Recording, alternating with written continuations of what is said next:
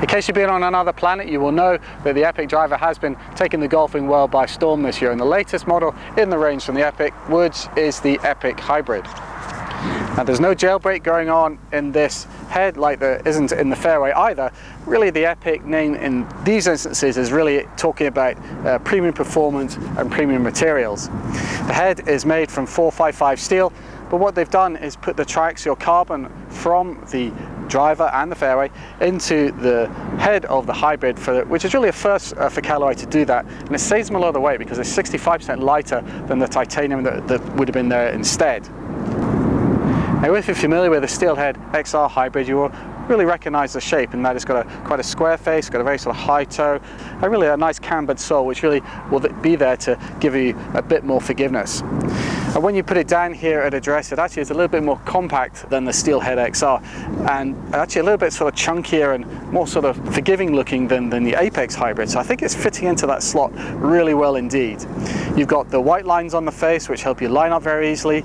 There is this speed step crown which is this aerodynamic feature which they've had on their woods I mean, it has a, a, reasonable effect in a driver, it has a little bit of effect in a fairway wood, uh, and not so much effect in a hybrid. So really on this particular club, it's there for looks and maybe to sort of blend in uh, to the rest of the family. So let's see if it works though.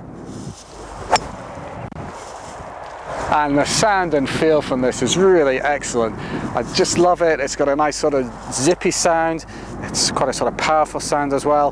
The flight is, I'd say, mid uh, flight. It's not partic not sort of ballooning high. It's going well through the air, but it's still very forgiving. You, you know, you can hit it from a variety of lies, I've been trying them off the tee, off the sort of tight lies like this, and even out of some longer grass, and it's cope with them all very easily indeed. What it's also got is an adjustable hosel. You can go down a degree uh, from the stated loft or you can go up two degrees and there's also a draw setting as well. I took that on GC2 which is just here just to see what effect that would have and certainly when I went up two degrees uh, from the standard what I was noticing was that I was getting an extra degree or so of launch angle and also getting a little higher flight as well so the ball was launching a little bit higher and maybe coming down a little bit steeper. It, in certain instances, it was almost going roughly the same distance, maybe taking about five yards off, which is probably within your margin for error between a good shot and a bad shot, but it will help you fine tune that launch to give you the optimum performance for your hybrid. And I think you should treat it as that rather than something you would adjust between rounds because then you're going to get this performing the way you need it to perform in order to suit your game. There is a wide choice of lofts.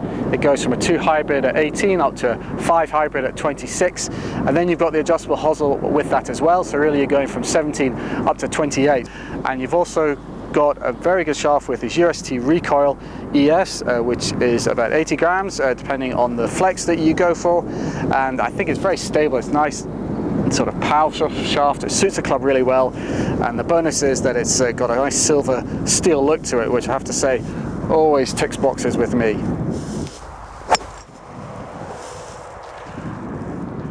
Overall, I think this is a great hybrid and maybe has brings a little bit more to the market than I think the Epic Fairway did, and that is because it's filling a gap in Callaway's range. They needed something to go between the very large Steelhead XR and maybe the more compact, sort of really better players Apex Hybrid.